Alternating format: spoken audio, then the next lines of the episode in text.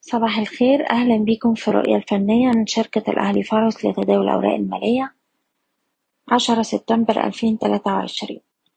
استمر ارتفاع المؤشر للأسبوع السادس على التوالي وقدرنا الأسبوع اللي فات نسجل مستوى سعر جديد عند تسعتاشر ألف ربعمية واحد وسبعين نقطة وقفلنا الأسبوع على ارتفاع عند تسعتاشر ألف تلتمية خمسة وسبعين.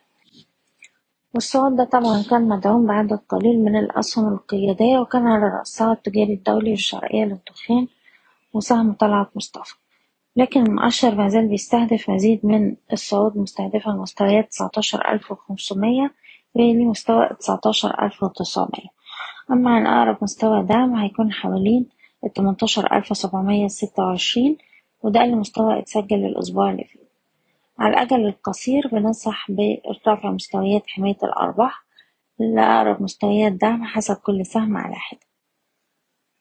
وبالنسبة للأسهم نبدأ بسهم أمك. السهم شايفينه بيستهدف مستوى التسعة جنيه ونقدر نرفع مستوى حماية الأرباح لأقل مستوى إتسجل الأسبوع اللي فات عند مستوى التمانية وربع وأقرب دعم عند التمانية جنيه خمسة وأربعين القبضة الكويتية بالجنيه شايفين السهم بيستهدف مستويات التمانية وتلاتين ونص والتسعة وتلاتين جنيه. ده طول ما إحنا محافظين على مستوى الدعم الستة وتلاتين جنيه.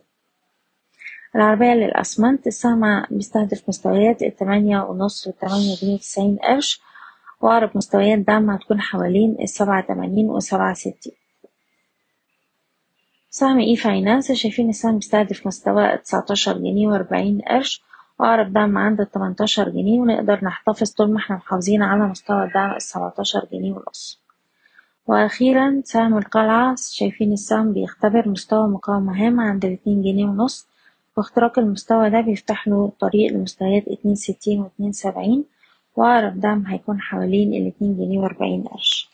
أشكركم بتمنى لكم التوفيق. إيضاح الشركة غير مسؤولة عن أي قرارات استثمارية يتم اتخاذها بناء على هذا التسجيل